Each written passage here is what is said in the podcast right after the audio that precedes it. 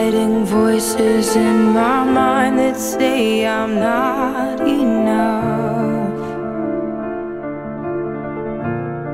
Hey everyone, this is your friend Michael Thompson. I am super, super excited today to talk to you about joy. So, well, why did you start with that song? Because that song is the foundation. It starts to talk. And I can't wait to the end of this podcast where you can hear a little bit more of that song and some key truths that will super encourage you and launch you out to be a joyful person, exuding the Spirit, the fruit of the Spirit, number two, which we're going to talk about today joy. Lord, we pray for every person that's listening to this podcast that you would be gracious and to help them to hear and understand what you have to say and that you would have them leave this podcast as joyful people. And we ask it in Jesus' name. Amen. Thank you for praying for everybody and not just thinking of yourself because there's many of us all who need to hear and be encouraged. We are individuals, but we're also one body. So are you a happy person? A joyful person? Well, joy comes when you have something to celebrate. It often comes when it, you're in a situation or something was happening where there seemed like there was no hope whatsoever.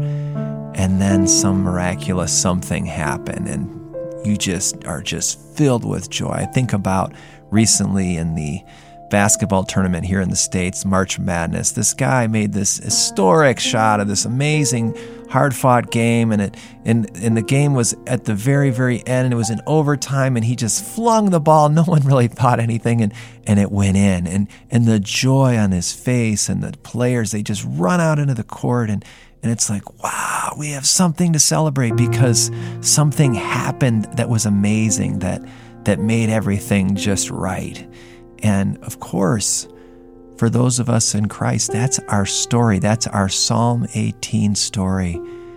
And the stakes, uh, the loss was huge, the hope was zero, and there was no hope for life after death. There was no hope really for life even while we were still walking the earth. And then something happened and we grabbed something, a resurrected Christ, and he changed everything.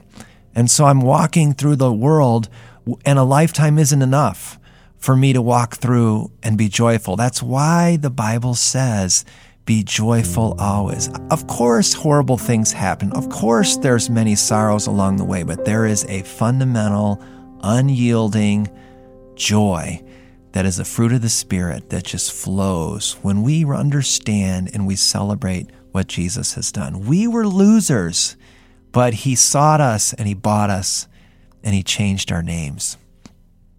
In The Chosen, I've been encouraging you to watch this series, and um, it is just filled with reminders of the kind of people that Jesus uh, called to himself. The woman at the well who had five, five husbands, and uh, Matthew, the, the tax collector who was despised by all the Jewish people, and, and Peter, just the rough guy, and Think about people like Zacchaeus and, and all these lives when people, people, the world thought there was no hope. They were just kind of losers. Jesus made them winners. And that, my friend, is you.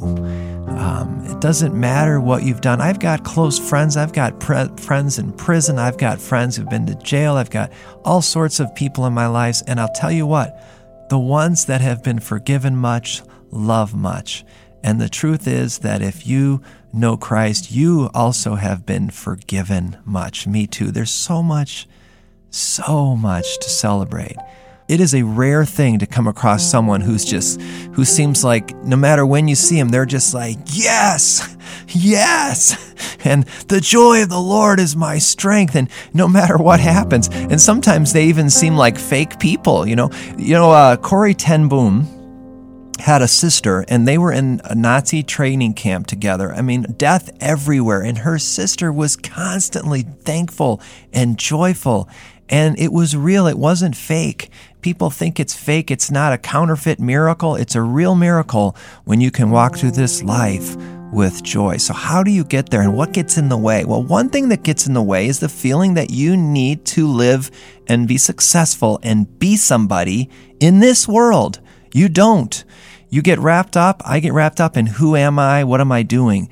Friend, Jesus is enough. We don't need to be somebody, and we need to celebrate that because that is the foundation. Winning in the world is vanity.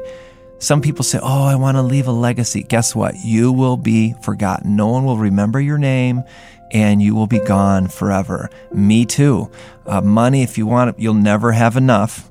You'll never have enough fame or having people like you, it'll never be enough.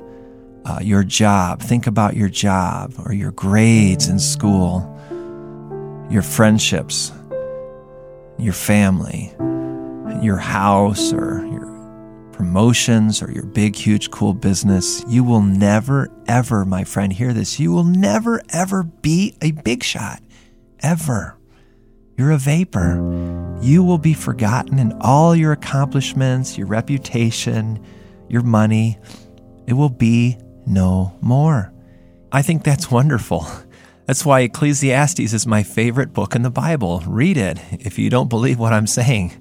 And guess what else? Winning in Christianity is also vanity. You can't just build up enough credits with God you to somehow measure up and and you can't even build up enough credits with yourself to feel like and know in your heart, oh, I'm just awesome. I have perfect character. And um, you can't build up enough credits with some kind of accomplishments like you think, well, I've done so many great things for God. No, it's never enough. You'll never find ultimate happiness or self worth or joy in any of those things.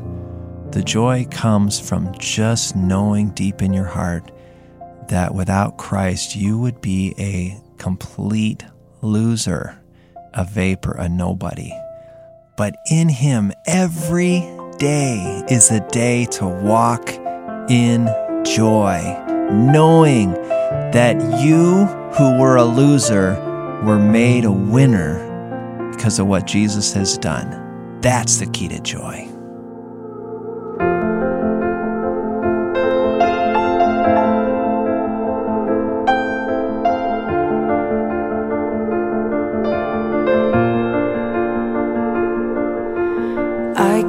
Fighting voices in my mind that say I'm not enough.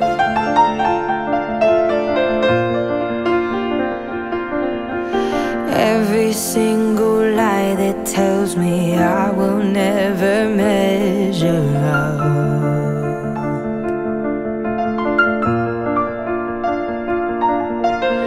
Am I more than just the sum of every high and every low.